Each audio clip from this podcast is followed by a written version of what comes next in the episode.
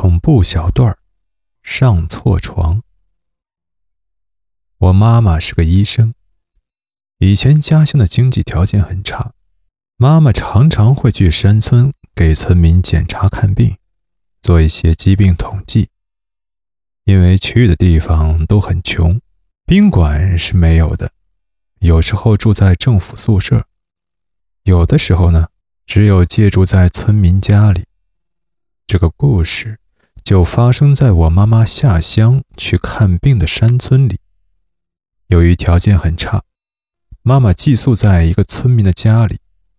房子的构造很简单，站在房间门口往里面看，右手边是一张小木床，左边是一扇窗户，窗户前有一张小木桌。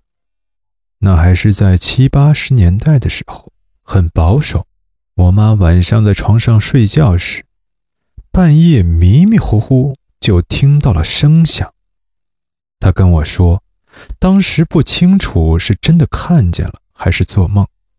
总之，在朦胧中，妈妈看到有一个男人站在房间门口。那个男人走到她床前，就这么静静的看着她，一直看着。妈妈当时很害怕，因为那是一个男女授受不亲的年代。过了很久，那个男人才转身，走到窗子前的书桌上，躺了上去。妈妈感到很奇怪，更多的是惊恐。不知怎么的，他又睡着了。第二天早上，我妈妈醒过来，发现房间门锁好好的。也没有人在房间里，他就跑去问房子的主人，跟他形容了一下昨天半夜看到的那个男子的样子：三七分的头，中山装，很瘦，面容憔悴。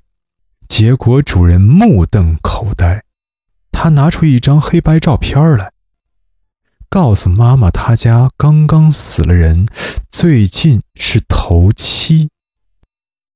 他死了以后，家人就把他房间的位置改变了一下。妈妈现在睡的床是他以前书桌的位置，而那个书桌是他以前的床。